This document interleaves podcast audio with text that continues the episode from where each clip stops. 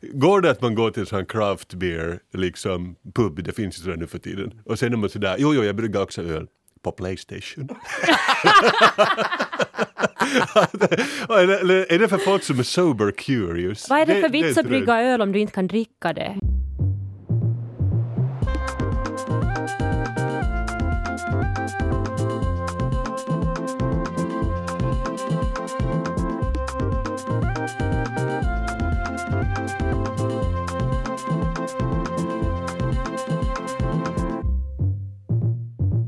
Välkommen till Sällskapet, en kulturpodd med samhällsperspektiv. Jag heter Kia Svetin och med mig har jag Petra Laiti. Hej Kia! Hej Petra! Länge det var länge sen.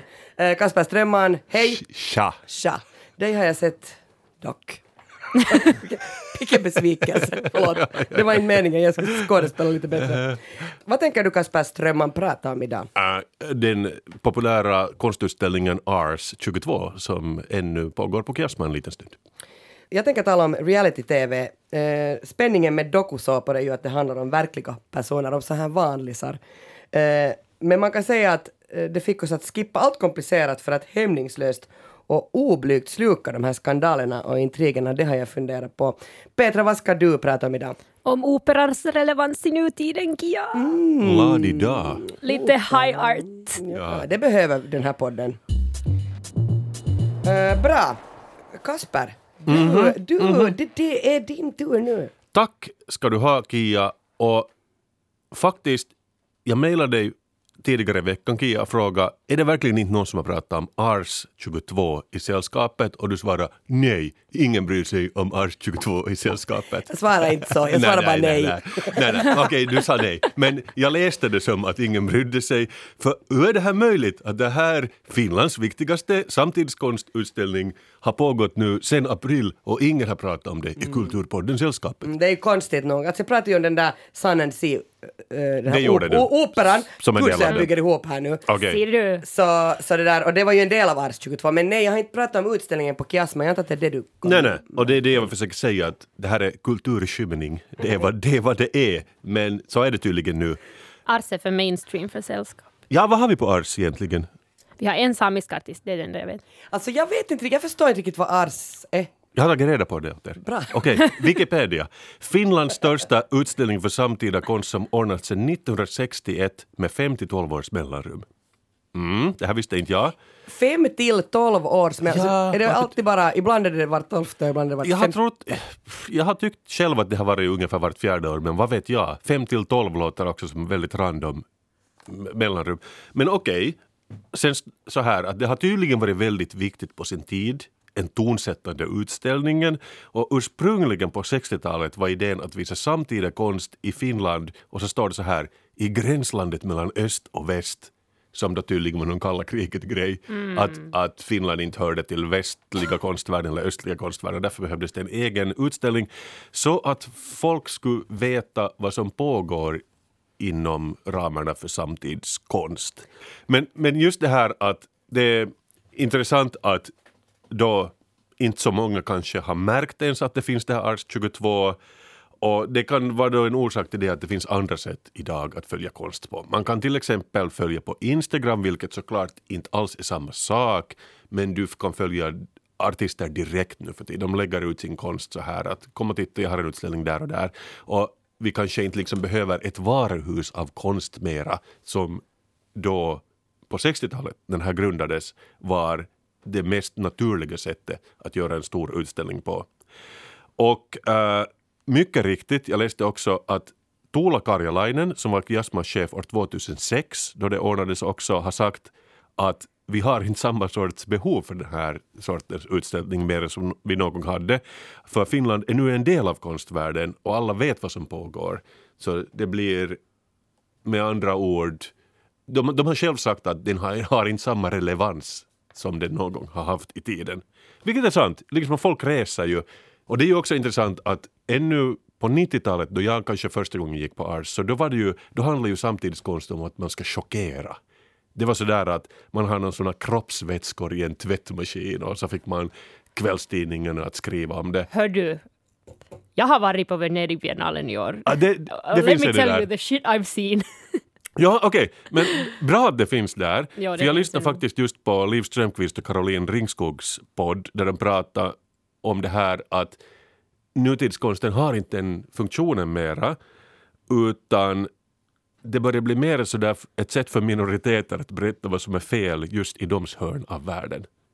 Vilket jag tycker Petra, har inte du gjort det? Du har varit med i någon sameutställning i, i Venedig. När jag var se på den, jo. Men det, det var Finlands kanske ändå exportprodukt i år. Det var nog inte Finlands export. Nej, okej, då Samelands då, Sápmis. Sápmis. Ja, absolut. Men, men det som jag tyckte också var intressant med retrospekt om biennalen, den pågår ju den- ända till, till november, men ehm, det var att ett varuhus med konst beskriver nog rätt så bra liksom, tanken med biennalen också. Och det som syntes eh, i de här paviljongerna kontra sen eh, själva biennaleutställningen som är i, i ett annat, annat utrymme. Så det här, eh, det kändes som om många av de där konstnärerna i paviljongerna försökte fundera på att hur kan jag använda det här utrymmet på ett oväntat sätt Ja. istället för att bara liksom display art. Eh, medans liksom sen själva utställningen som var kuraterad av biennalen, det var liksom varuhus med konst. Mm. Och, och från liksom alla slag och jättevarierande och jätte... Bara liksom mycket. Okej. Att, att det, det var så mycket konst att, att det enda som man kunde göra egentligen var att du bara promenerar tills något fastnar i ögat. För det finns så mycket som kommer emot dig. Ja, och, och jag funderar jättemycket på det här också på Ars Mm. här i Helsingfors. Att det är mycket att plöja igenom, fast det här är säkert en mycket mindre version än Venedig. Så ändå fyra till fem våningar av konst. Och man kan gott spendera en dag inne, inne på på Kiasma också och jag funderar just det här att konceptet med varuhus, liksom när gick ni till exempel på ett vanligt varuhus? Det känns som man inte går på varuhus, liksom Antilla finns inte mera och finns Stockman mera, jag vet inte. Så, så det är sådär att, att det, är inte ställen, man- det är inte ställen man går till mera. Men jag tycker den här, jag, nu, nu tyck, verkar jag, nu har jag en känsla av att jag kanske vet minst. Vad är det här för inställning? Nu ska jag leka att jag är man och ta lite plats. Exakt. Ja. Okej. Eh, jag var just på Ars 22 eh, för några veckor sedan, för jag tänkte så här, det stänger väl också snart. De har stängt, tror jag, två våningar men sen tre är öppna ännu. Det som jag tyckte om med den, den utställningen var att man, man fick testa en massa saker. Bland annat fick man på översta våningen fick man åka i en buss. Jo, bussen var jätterolig var om du jätteroligt. är ett barn. Ja, alltså jag var ju med mitt barn där. Mitt Ja. barn var sur hela tiden, så jag försökte hitta olika saker. Man kunde också gå in i någon sån här, alltså det var mycket, mycket saker att gå in i. Man kunde gå in i någon livmoder. Jag tvingade in honom i en livmoder. det, det här är konst, men så här är det ju konst. Jag tänker, men alltså är det här, är det, är det liksom för att få folk att gå? Ja. Som man gör sådär, och sätta in mig i en livmoder. Får jag säga en grej? Jag är så jättetrött på interaktiv konst. Men jag måste säga, de här finns nu människor som lyssnar på oss. finns, hallå? Ha, hallå? Eh, så det där, eh, man må, alltså när man går på konstutställning, nu ska jag ge er ett råd, man måste inte titta på allt. Alltså, Nej. man Nej, kan nej. sådär ganska snabbt igenom, man kan också bara pellas. Jag, jag pellas ganska mycket på Och konstutställningar. det är också helt okej och, och bara liksom om du går på konstutställning och så hittar du någonting som du vill stirra på i en halvtimme. Du får också göra det. Exakt! Och sen kan du gå ut, och, eller sen kan du bli där, som Kasper vill Ja. vara en hel dag där. Det är som i ett varuhus, man behöver inte köpa allt. Men man köper nu ändå något. Men det finns något otroligt romantiskt tycker jag i tanken med och för, okej, för ett av de bästa dagarna i mitt, hela mitt liv har varit den dagen som jag for till Metropolitan Museum i, i New York. För det är ju massiv, absolut massiv. Och det som jag gjorde var att jag bara stack hörlurarna på, ö, på öronen och så gick jag bara på promenad. Och jag hade liksom ingen agenda och jag hade inte kollat kartan och jag hade inte liksom kollat vad finns i vilket rum utan jag bara liksom gick i ett håll och tänkte okej, vad hittar jag månne om jag far dit? Och det var den bästa dagen. Jag var där i säkert åtta timmar. Och ensam. Ja, man Ensam. kanske skulle kunna gå ensam på Ja. konstutställning. Men just att, att man behöver inte ha en agenda heller. Och, och det, det stör mig lite i... i Okej, det, visserligen är det en, eh, helt tydligt en smaksak också, men att, att jag blir lite trött av att det ska vara liksom någon happening på konstutställningen som man måste delta i för att ha varit på just den utställningen. För jag tycker det liksom, ehm, och det är mitt problem med interaktiv konst, för jag tycker det begränsar saker som du kan göra på utställningen om det är den där ena interaktionen som, är, som du är där för. Och jag tycker då få alla liksom en, en likadan upplevelse, ish, istället för att välja sin egen upplevelse från utställningen. Bra rutet, Petra. Men eh, som sagt, det, var, det är ett varuhus och då fastnade jag faktiskt själv för ett konstverk på det här varuhuset. Ni har säkert sett det, det har skrivits om det. Det är alltså en rysk konstnär som skulle ställa ut, Evgenij Antofjev. Men han säger på grund av kriget i Ukraina så vill han helt enkelt inte vara med och istället det syns faktiskt ut, på, ut mot parken. De har som en stor vit vägg där det står jättestort No war. Det är den som varje vänsterpolitiker i det här landet har varit och tagit en selfie med. Ja, men vad tycker vi om det? För A, jag tror inte stoppar kriget liksom helt direkt. Att när, du vet, rysk underrättelsetjänst, de säger hej, hey, it, it says no war, we cannot have war in Ukraina anymore. Här utanför Kiasma. Jag tycker alltså kanske som en enstaka grej så har det inte så mycket skillnad, men jag tycker det är nog en, en fi, ett fint tillägg till Helsingfors gatubild. Och så står det så här, he opposes the war and he and Kiasma have agreed that the work will not be exhibited as long as the war continues. Och så står det den här texten istället. Men så tänkte jag också så här, är det inte jättedåligt för den här konstnären att om han bor i Ryssland så är inte chansen jättestor nu att han ramlar från en balkong när de ser att han har sagt no war. Det får man ju inte säga. Nej, men jag tänker, börjar inte Putin snart falla från balkongerna så, så, så viskas det ju lite nu i korridorerna. Eh, det finns det, På Yles Ja, korridor. I Yles korridorer. Nu finns det ju ändå, jag hörde just igår om någon, någon uh, oppositionspolitiker som, som de är sådär, tänk att han inte är i fängelse och han säger gång på gång att han är emot kriget. Inte vet jag. Jag, jag, jag, de hade väl sådana lagar att man får inte ens kalla det för krig. Nej, och, man och får ju fängelse, men alltså Ja, bor den här konstnären i Det Ryssland? vet jag inte. Jag tänker att kanske den här människan är i asyl. Nå, hoppas det. För jag tänker att liksom de har ju mycket i Ryssland som gas, men en sak de inte har är en bred åsiktskorridor. Det är nog mycket de inte har där. Den kan med gott samvete kallas för trång. Men sen tänkte jag att no war, men kanske det här är en dubbelbluff och det här är exakt vad Putin vill, eller hur? För om ni tänker så här, what would Putin say? Så här, There is no war. There is only special military operation. So yes, no war. Yeah, you are right. Yevgeny, come stand with me on this balcony. I won't push.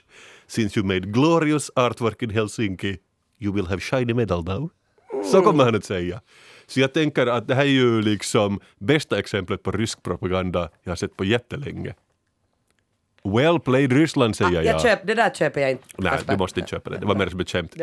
Men jag gick omkring där. Men så började jag fundera på en sak som vi måste prata om. Det är att Kiasma har varit stängt väldigt länge före den här utställningen började. Under coronan var det stängt för att ingen gick dit. Men sen hade de också ett års renovation förrän allt började igen. De har bland annat bytt ut hela taket och alla fönster. Och det här är ett hus från 1998. Så det Mycket känns... tak och fönster. Så det känns som om den borde inte vara helt fallfärdigt ännu och ändå är det helt fallfärdigt. Jag tycker det här är extra intressant och saker som det pratas ganska lite om.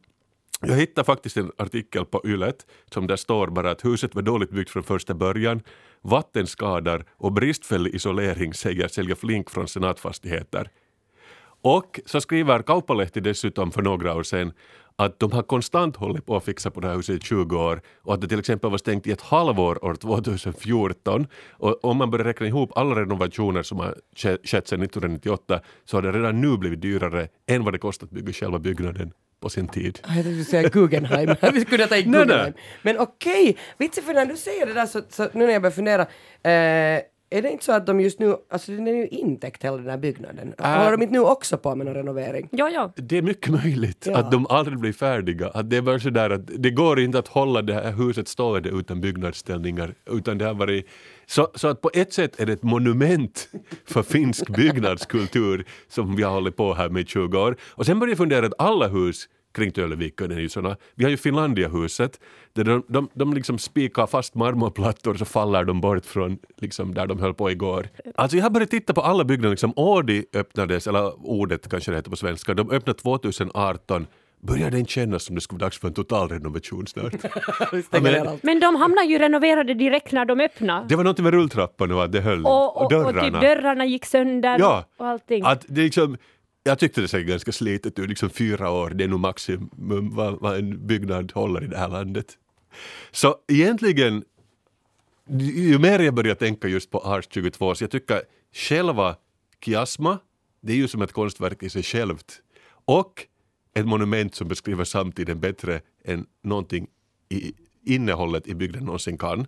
Och jag vill gå så långt att jag tycker hela Tölöviken är ett gesamtkonstverk över finsk byggnadstradition. Det håller jag med om. Ja. Ja. Okej, nu måste vi eh, förstås eftersom vi har lyssnare i hela Finland berätta eh, vad är det du menar då? För det är Att, vad, Töleviken. hur vad, är- sitter- är Finlandia-huset för någonting? Ja men Eller- jag tänker Töleviken. Va, va, kan förklara är en, lite? det är en vik i Helsingfors. Ja men det, är som en, det ser ut som en insjö nästan. Det är en, det är en en meter grund liten pöl som de måste pumpa vatten i för att den ska börja lukta illa och vara äck, riktigt äcklig. Och så finns det många offentliga byggnader kring den här ö, vackra vattendraget. Jag tror folk vet till exempel vad Finlandiahuset är by now. Nå, Du, you, Public You'd be service. surprised. jag på kartan. vad jag försöker säga är att det finns en plats i Helsingfors med många offentliga byggnader som alla håller på att falla sönder hela tiden och jag tycker det är en så stark symbolik för det påminner om alltings förgänglighet och min egen dödlighet framför allt. Mm. Så vet ni vad, jag tycker det här är det vackraste vi har. Så om någon nu funderar på att komma till Helsingfors så, och gå på den här utställningen, så gå och ta en promenad runt Tölöviken först, för jag tycker det är en del av det här helhetskonstverket. Njut av det här kontrollerade förfallet som vi har och sen gå in och ta in själva byggnaden, ta in själva utställningen. Så heja Ars 22 och framförallt njut av kiasma så länge det går, för snart kommer det ju att vara stängt igen. Bra rapport från Kiasma Kasper, well done.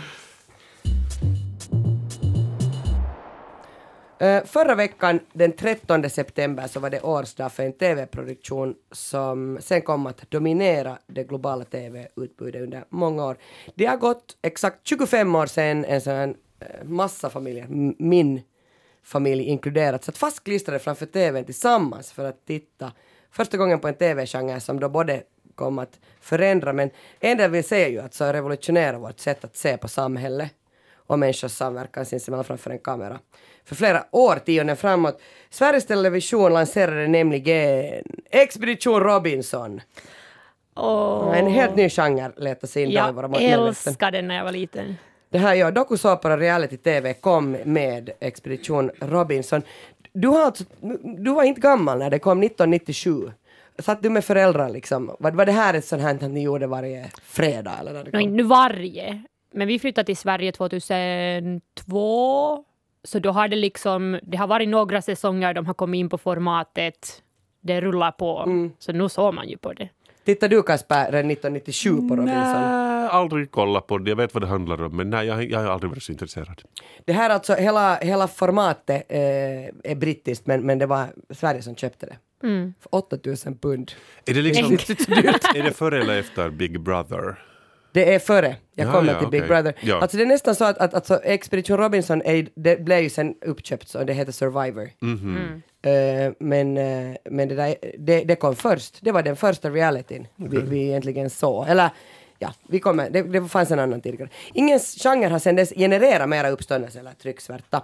Och det där, orsaken till att jag pratar om det här för att det har kommit en ny dokumentärserie som heter Den svenska dokusåpan. Och den finns att se på SVT Play om man har VPN. Men Det gör ha- det- det har man ju. Men det har- This podcast Ja. is sponsored by... har, har inte alla VPN. Um, men den tecknar ett, ett, ett intressant porträtt av en genre som är oerhört komplicerad. Alltså en genre som inte är ute efter att bli omtyckt, skaffa sig vänner, utan en genre som egentligen lever på att provocera, väcka känslor och testa gränser. Och, och sen så den, den, den lever väldigt gott också av att befästa stereotyper. Alltså det här är genren som älskar att hatas och den går ju ofta också för långt. Eh, den här genren har varit död förklarad vid ett flertal tillfällen genom åren men alltid lyckas återuppfinna sig själv och landa på fötterna. Nå, den här Sveriges första dokusåpa Robinson har beskrivits liksom som en kombination av Flugornas herre, Robinson Crusoe och ett sånt här utröstningsmoment. Och det var liksom kanske så här att man fick äntligen då se skvaller, pakter, sociala spel och samtidigt så fick vi gå jättenära de här deltagarna, profilerna kom man jättenära. Och det var första gången alltså. Det är före sociala medier. Mm. Om vi säger så. Det är 25 år sedan. Som egentligen inte har någonting att göra med varandra. Vilket? Sociala medier och dokusåpor. Det har nog. Visst har det det. har allt att göra med Allt varandra. att göra. Så att vem som helst kan gå med i en dokusåpa. Nej, nu ska du höra. Okej. Ehm, det här börjar man alltså sen ju förstås kalla för mobbnings-tv, det här med, med reality.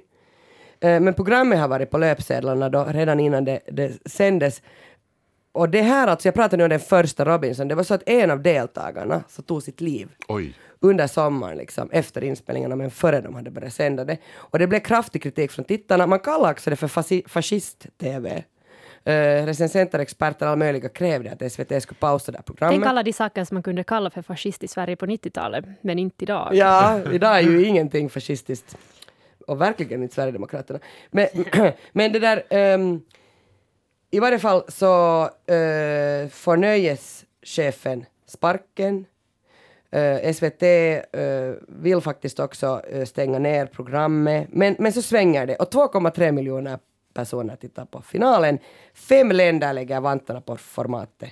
En succé. För, och det är liksom nu köper då typ jänkarna upp när det hette The Survivor. Ja, ja. Det är ju också en bra indikation av sent 90-tal då man kanske inte hade något annat att göra än att titta på TV, så då kunde man få två miljoner. Men jag och det var ja. också liksom eran av, av händelse-tv ännu. Det var liksom en grej och att liksom hela landet samlas vid tvn för att se på X-program. Men det där, är ni, är ni reality-typer? Är ni sådana som tittar på realities? Jag kollade på första säsongen av brittisk Big Brother och sen tänkte jag det här räcker för mig. Jag har nog sett på en hel del, men aldrig på mitt eget initiativ. Um, tittarna ville alltså ha vanliga människor, man ville ha vanlisar. Eh, som inte tidigare alls synts i tv-sammanhang. Och det här nya formatet, det börjar liksom spridas, nationella som internationella, köps in, poppar upp i samtliga kanaler.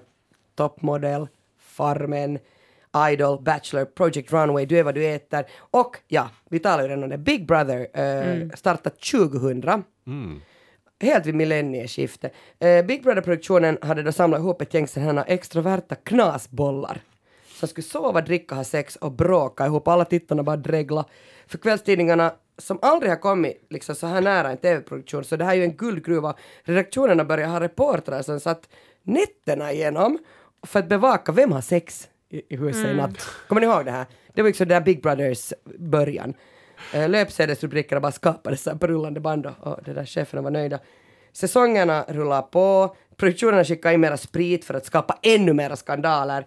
Och, och det där, vad är det man egentligen gör här? Du behöver inte längre heta då Madonna, Britney Spears eller Brad Pitt i Tammerfors för att bli stoppad på stan. Numera kan liksom alla, man, alla kan bli kändisar och det, det är liksom där den här influencer eller sociala medier-biten kommer in.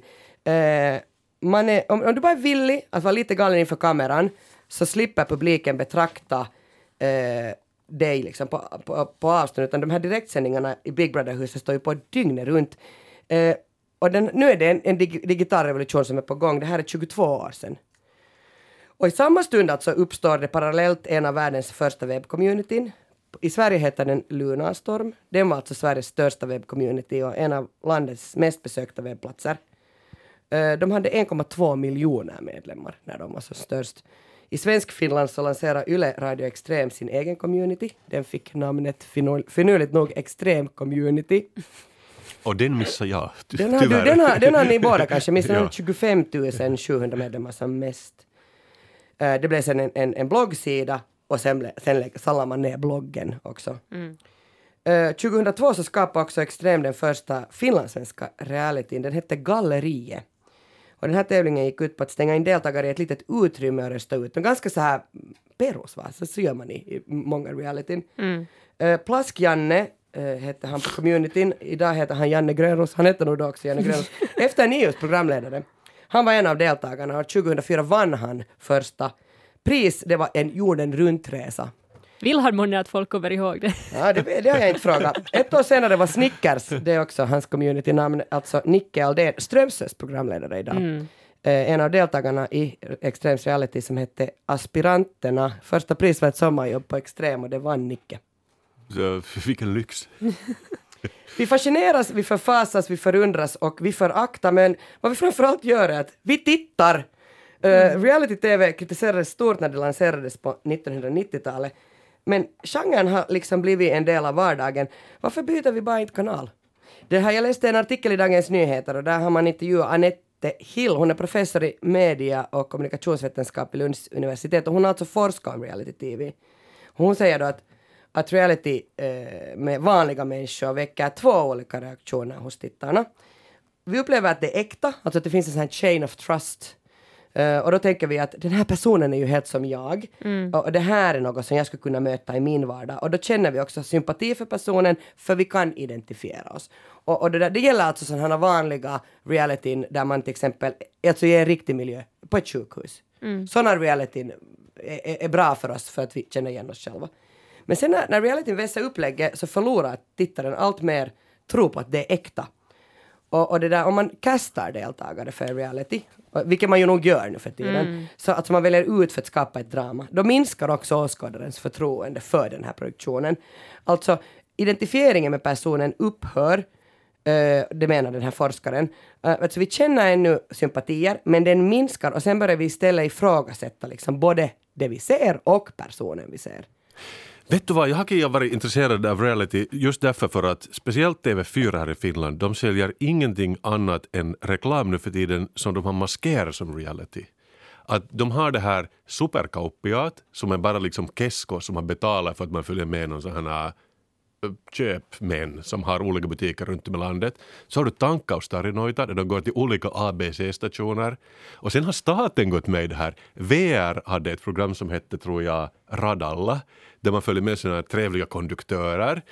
Och Posten har ett eget som heter någon med postilajset där, där de försöker göra det sexigt att sortera post. Och sen tycker jag Allra värsta är faktiskt polis-tv som har nu hållit på i säkert 15 år. Där jag läste det på Wikipedia att det är, det är inte riktigt reality för de skickar i förväg synopsis till polisstyrelsen eller vad blir det, inrikesministeriet som godkänner allt i förväg och sen så klipper de bort allting som är lite också så kontroversiellt. Så du tittar egentligen på statlig propaganda i den här polisserien. Eller så tittar du bara på storföretags liksom, reklam som är sådär, jo men det här är reality, de är jättehärliga de här människorna men de är liksom 100% reklam. Så jag tycker det, liksom, det tycker jag är intressant att nu har vi nått den här delen av reality som på TV4 tittar du på en timmes reklam där du kan sälja mindre reklamsnuttar. Ja, ja, liksom ja, ja, emellan när de har reklampaus. En reality show som jag tittade på då när jag var på universitet som jag inser liksom på efterhand att jag inte egentligen kanske ville se på egentligen,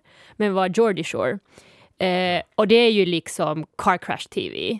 Och, och, en sak som jag har funderat på jättemycket på efterhand var just rollen som alkohol spelar i reality TV och varför liksom eh, Geordie Shore och Love Island och, och mm, Paradise Hotel och alla de här, att, att varför de är så populära.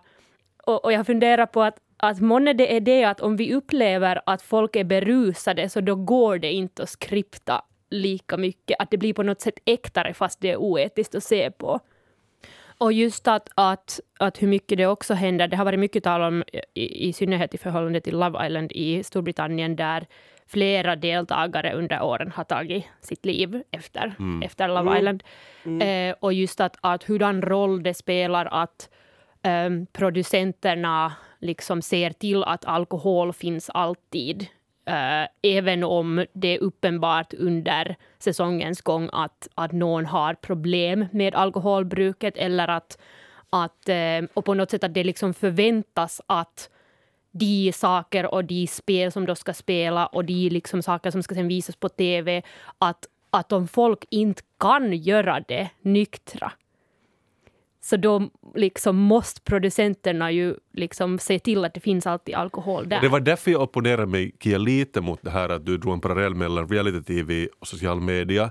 För de är ju helt klart kastade och de vill ha galna människor som har alkoholproblem. Liksom, mm. Du kommer inte med om du inte har tatueringar ja, men, och ett men, alkoholproblem. Men när man börjar med liksom, uh, Robinson till exempel, mm. så då var det ju sådana ele element mm, okay. där. Men en sak som vi kanske kan se på som utveckling är att, att före, eller tiden före SOME så brukar ju vara liksom, kanske dynamiken gick på det sättet att man sökte sig in i ett realityprogram och sen fick man en karriär i media på efterhand.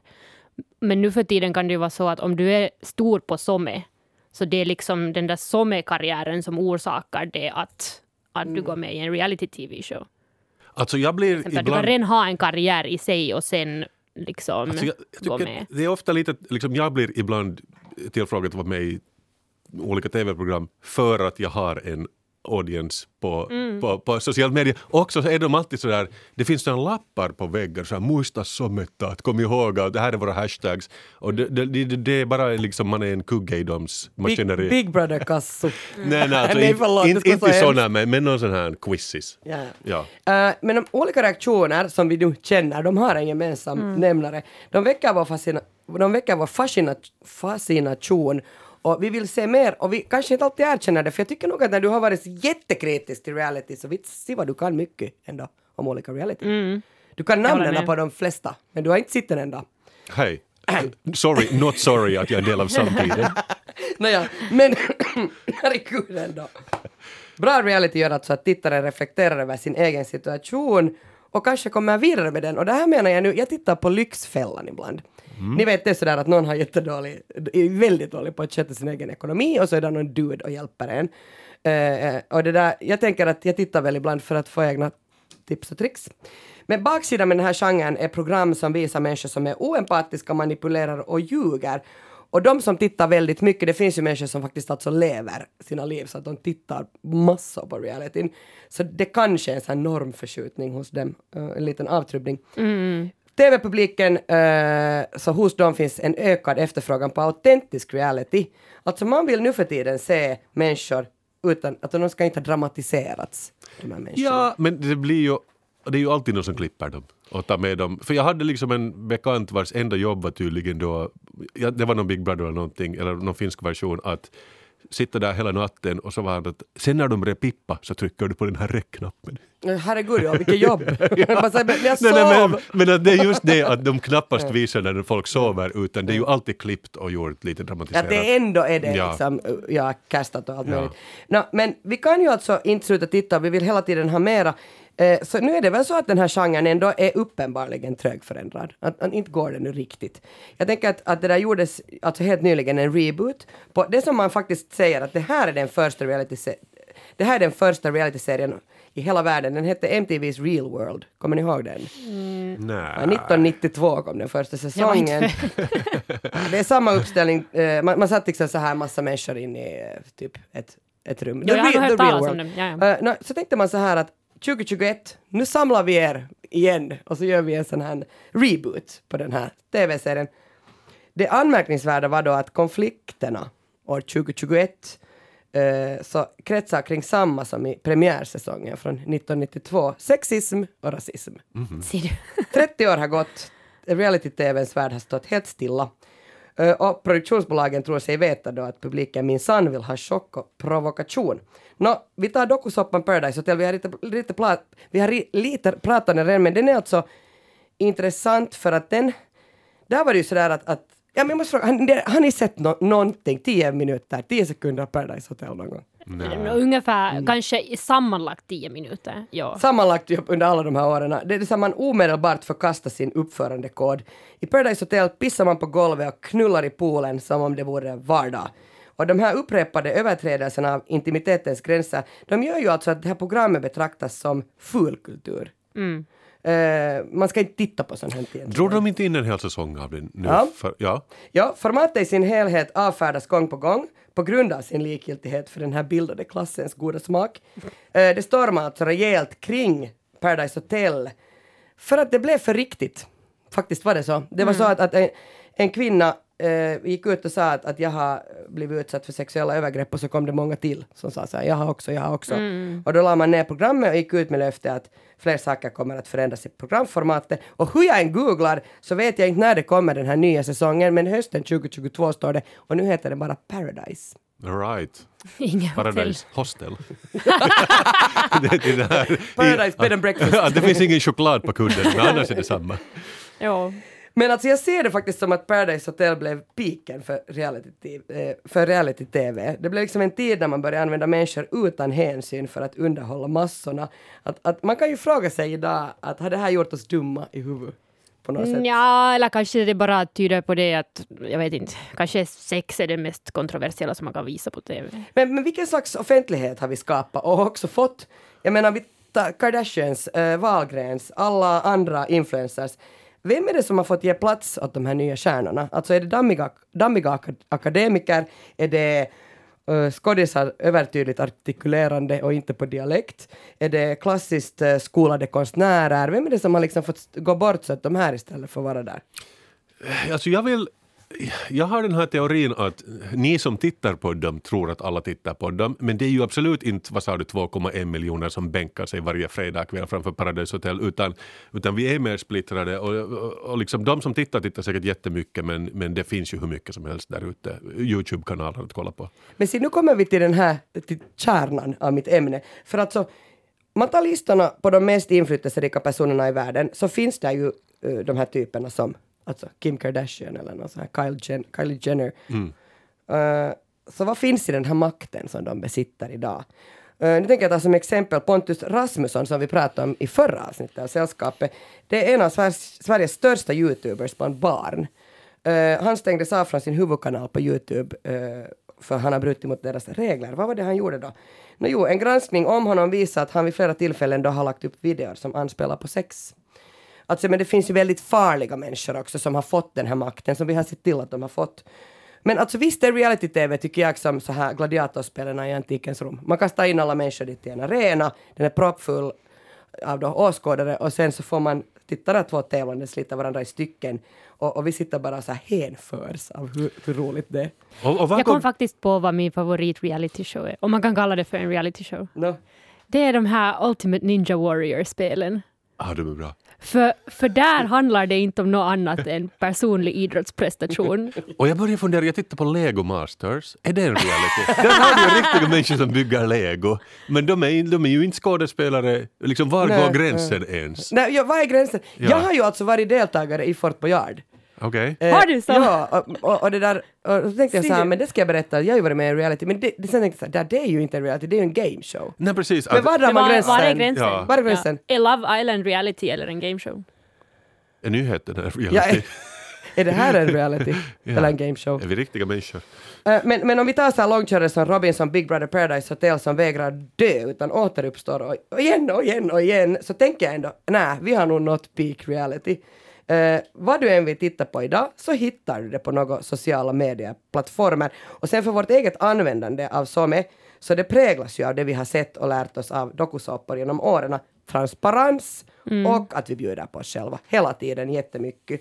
Reality-tv är liksom en enormt stor genre som fortfarande är dominant. Och det här kan man alltså se på strömningstjänster som Netflix och HBO. De gör mer reality och det visar ju alltså att den här genren konkurrerar faktiskt med det klassiska drama och verkar liksom dra hemåt. Jag tror alltså att den här genren i framtiden kommer ta sig vidare till sociala medier och andra onlineplattformar. Eller sen börjar jag fundera, men hade jag inte redan gjort det? Alltså det, det, den här realityn utspelas ju redan där.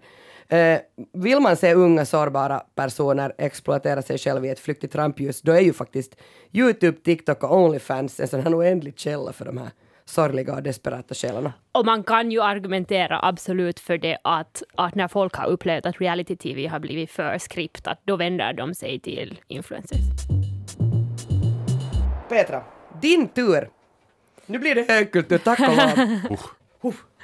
Äntligen. Ja, ja, opera är väl liksom the ultimate högkultur. Tillsammans med ballett kanske, jag vet inte. Det är något som, jag vet inte. Klassisk konsert kanske. Ja, det, och det klassas liksom som det är där uppe någonstans. Ehm, upp sig lite när man går. Eh, men nu har det ju varit mycket, mycket eller jag vet inte mycket, snack, inte mycket snack, men snack om uh, Nibelungens ring eh, som spelas nu på, på Finska Operan. Ja, allt folk pratar om.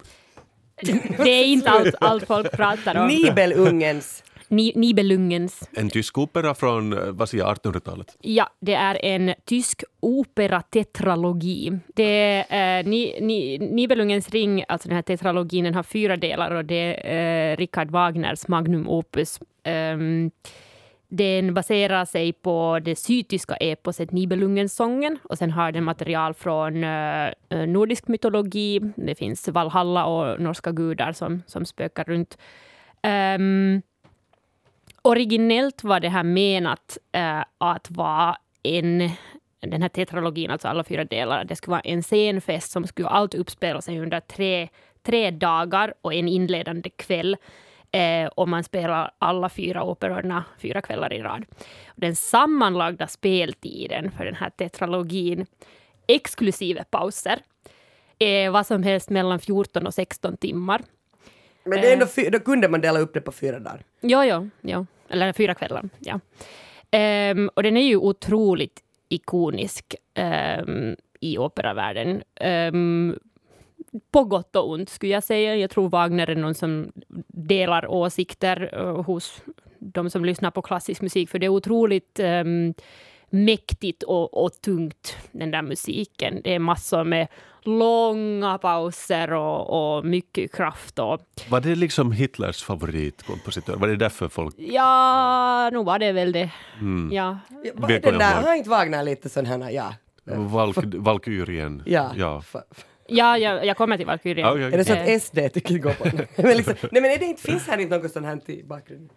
Ehm, jag vet inte, eh, det kan jag inte säga om det finns i bakgrunden, men åtminstone har Wagners verk blivit missapproprierad av, av nazisterna. Mm. Absolut. Just för att det är, Det är bombastiskt. det, det är bombastiskt och, och man kan jättebra, ehm, när man lyssnar på Wagner så kan man ehm, liksom visionera de här megastadierna med, med armé som marscherar runt. Det är just sån musik, Mm. Ja, ja. absolut.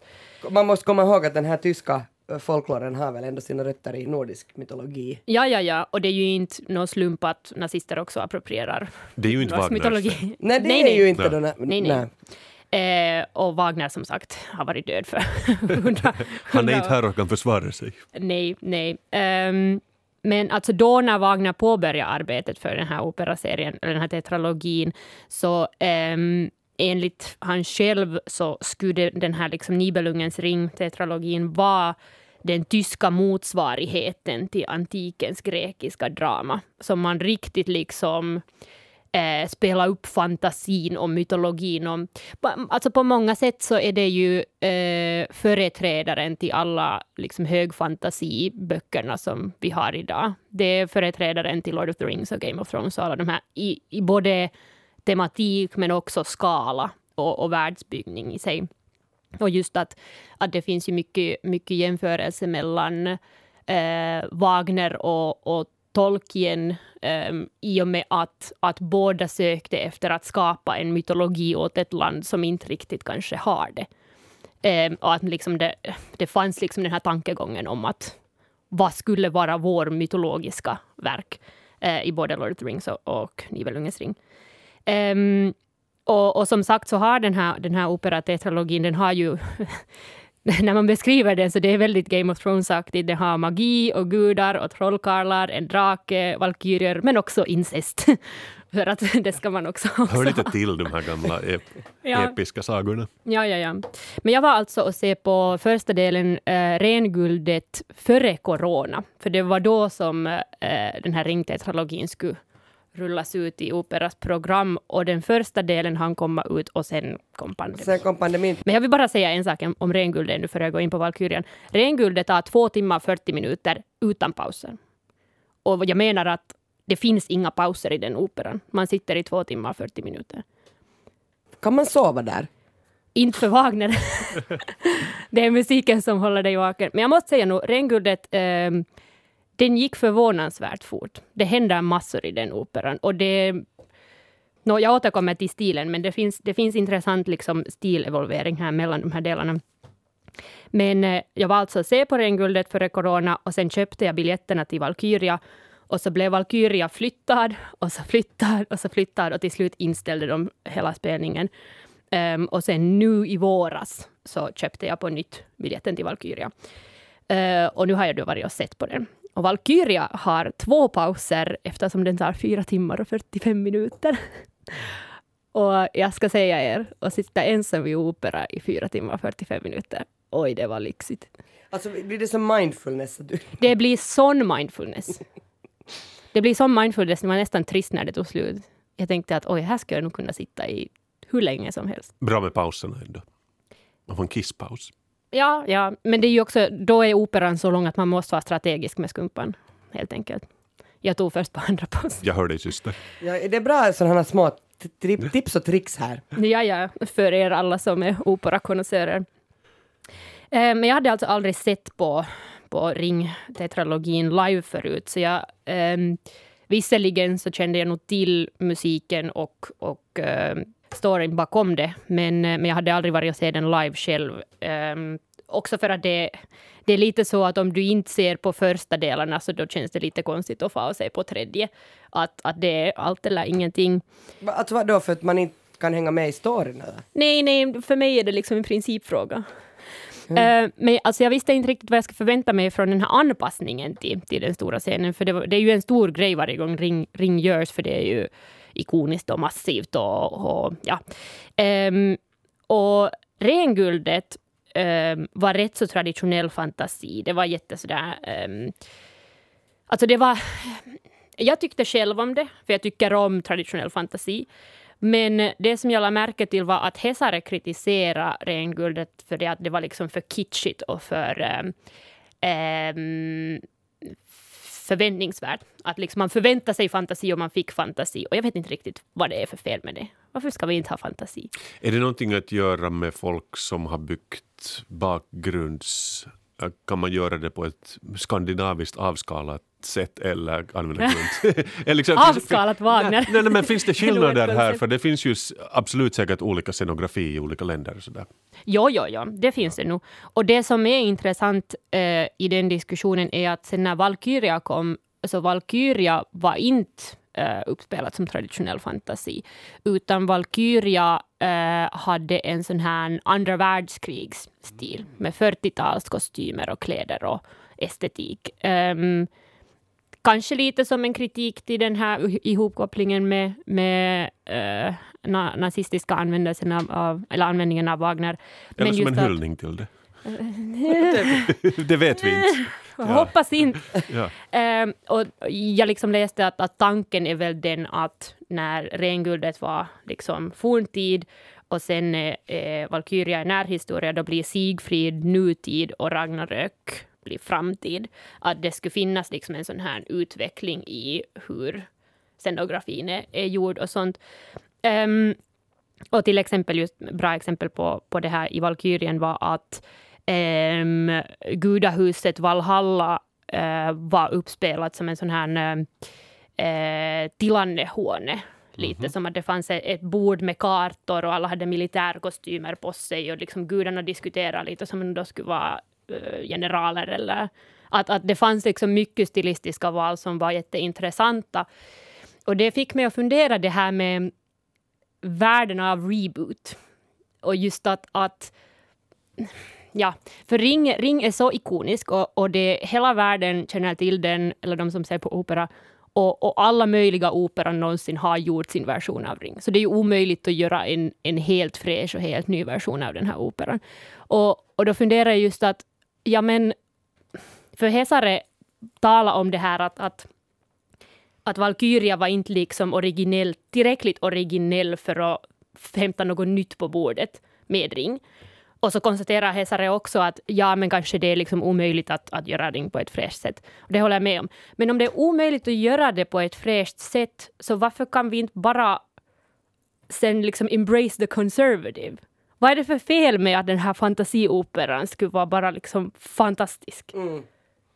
Varför läser du de här uh, recensionerna?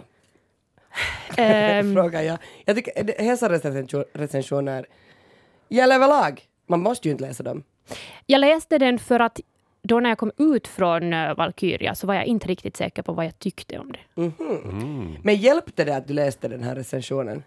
Um, ja, alltså den hjälpte på, på det sättet att jag höll inte med om recensionen och då hjälpte det du har byggt ett försvar. För jag, jag ja. ju det, du, du, du försvarar ju pjäsen. Ja, um, men ni, liksom, ja, jag försvarar musiken. Mm. Det gör jag. Och jag försvarar konceptet. Um, och jag, liksom, och det, det, jag vet inte riktigt. För jag håller med om att, att kanske liksom vissa stilistiska val är sådana som inte talar till just mig. Uh, men det behöver ju inte betyda att, att det är just jag som det ska tala till. Men samtidigt är jag också av den åsikten att jag skulle ha velat ha den där high fantasy-versionen av, av Valkyria. Och jag blev lite besviken när jag hörde att okej, okay, att Sigfrid och, och Ragnarök kommer att vara liksom futuristic. För jag, vill, jag liksom, okej, men Sigfrid ska brottas med en drake. liksom. Sen, sen är ju liksom skuggsidan av det här, om man ska nu förnya saker, att det här är ju pratat om i sällskapet, att de gjorde en version av Kossi van tutti som heter Covid Van tutti är på Helsingfors opera under... Har vi inte talat om det? Ja, Ja, ja, ja, ja. du har talat om det, ja. Men, och det, den har jag sett på TV och, eller, eller på Yle Arenan. Och det, är liksom, det är kanske ett varnande exempel hur det kan bli om man börjar förnya och föra in i samtiden. Mm, just det. För det är just att, att eh, jag tror varje gång som det finns någon så här opera-happening så talar någon om operans relevans i, i nutiden. Hela mitt liv har jag hört folk diskutera om att vem är det som fortfarande lyssnar på opera? Eh, svaret är jag, hej. Men, eh, men, eh, men just det här att, att nu när man var på, på de här två spelningarna så nu var det helt packat båda gångerna och det var jättemycket entusiasm från de människorna som var och se på det. Eh, att operapubliken finns ju där fortfarande och jag tycker inte att det var någon liksom speciell åldersspridning. Och om det var så tror jag att det har mycket mer att göra med biljetternas pris än det som att vem, vem är intresserad av det. Um, men just att, att i förhållande till sån här rebootkultur och när man och opera ändå är sånt att, att det är liksom the king of the reboots för de har ju alltid den här klassikern i, i programmet. Um, så jag vet inte, det finns mycket att, att, att tänka på kring det här att, att, att behöver man reboota allting eller uppdatera allting till nutiden för att det ska vara liksom relevant för oss liksom idag? Jag, jag vet bara från grafiska designens värld, när man har en klassisk bok och så, får, så ser man den liksom utomlands kanske med en ny pärm. Så det hjälper ofta. Man är så här, ah okej, okej. Den här vill jag Ja, ha. nej, men liksom Catcher in the Rye med den här pärmen, ja, den känns fräsch nu igen. Jag, jag har sett alltså eh, Sofie Oksanens eh, Puhdistus på Operan. Och den var inte bra. Eh, då tänker jag, eh, var det en reboot av Operan? Att man gör liksom... Man, man tar en, alltså det, var, det var då när den var som störst den här romanen. Stöper den Ja. boken Men i tycker den jag, formen. när det handlar om scenkonst så är s- livscykeln för en reboot är mycket längre. Liksom, och Puhdistus är ändå rätt så ny. Ja, det, det är sant. Jag är mest alltså fascinerad över att man sitter så länge, man ger så mycket av sin tid. För jag blev alltså jätteprovocerad av, jag var på premiären av min fantastiska väninna Elena Ferrante sätts upp på Lilla Teatern i Helsingfors. Tre och en halv timme, in, inklusive paus. Det var på en torsdag, jag hade jobbat hela dagen. Ska man sitta fyra timmar nästan liksom där och titta? Men vet ni vad? Den var bra. Så då kan man sitta. Det är ju då när den inte är bra, när inte den där pjäsen eller den där föreställningen, när du inte tycker om den, då är det nog alltså. Då är det din tid som någon äter upp. Men jag fattar att det där kan skrämma bort folk som kanske inte går så ofta på teater Mm. och tänker de att det här var i längsta laget. Då satt alla böcker i den här Ferrante-sviten med i den här ena pjäsen. Ja, och nu medger, ju, medger jag ju helt absolut att nu finns det ju en viss slags social merit i att jag har suttit på en 16 timmars opera. Ja, för du har sagt det många gånger och jag har varit, jag är så fascinerad över den här längden. Men jag måste nog säga, jag får på en onsdag och sa, se på Valkyria och det var nog det skönaste att få från jobbet till operan och inte behöva se på telefonen en enda gång. Ja, det, var, det det, var, det var en Mm. sån paus från jobbet. för, då, för det är också liksom, du säger på jobbet, jag ska få på opera, så det är ingen som vågar störa. Det låter som om hälften av glädjen är att man får liksom prata om det. Eller? Bragga. Ja, ja, men, men det är väl poängen med livet, man ska lite bragga. Okej, flexa lite. Ja, absolut. Och Men, men för att ännu återkomma till den här stilfrågan så funderar jag nog att, att visserligen så väckte den här Valkyria-anpassningen sådana tankar hos mig som kanske den här vanliga fantasi-adaptation inte skulle ha gjort. Men jag vet ändå inte riktigt om den väckte sådana tankar som, som de ville att jag skulle ha kring det. Eh, och, och då ifrågasätter jag att okej, var det liksom värt att göra sådana här stilistiska val? Och jag vet inte riktigt. In, inte för mig. Jag skulle nog helt säkert preferera liksom en, en high fantasy-version, tror jag. Men, eh, men det betyder inte att jag inte ska gå och se på Sigfrid, för jag vill absolut se hur en nutida drake ser ut. Eh, Eller var det inte framtid, så det inte futuristiskt? Nej, men det, är- det är först Ragnarök. Aha, okej. okej. Ja, fjärde delen. Ja, ja. Eh, men för er som vill, som vill komma med mig och se på Sigfrid, eh, som tar 5 timmar 25 minuter, så biljetterna kommer till salen den fjärde i tionde. Jag och Kasper bankar på Nej, dörren. jag, alltså jag väntar på coronaversionen av Die Nibelungsring som heter Die Corona-ring. Som, de är ju bra på att göra versioner. Men jag måste nog säga, då när matchen av Valkyrierna spelar och så plötsligt är det en, en, en, eh, en 12 meter diameter eh, ring som plötsligt kommer ner från taket och tar riktig eld på sig. Så nog finns det ju någonting rätt så mäktigt i det. Gå på opera. Här var det nog hö- högkultur blandat med lågkultur, sen blev det högkultur. Vi har lärt oss mycket idag. Tack Kasper Strömman. Det var så lite så. Tack Petra Laiti. Tack, tack. Vi hörs, hej då! Hej då! Ja.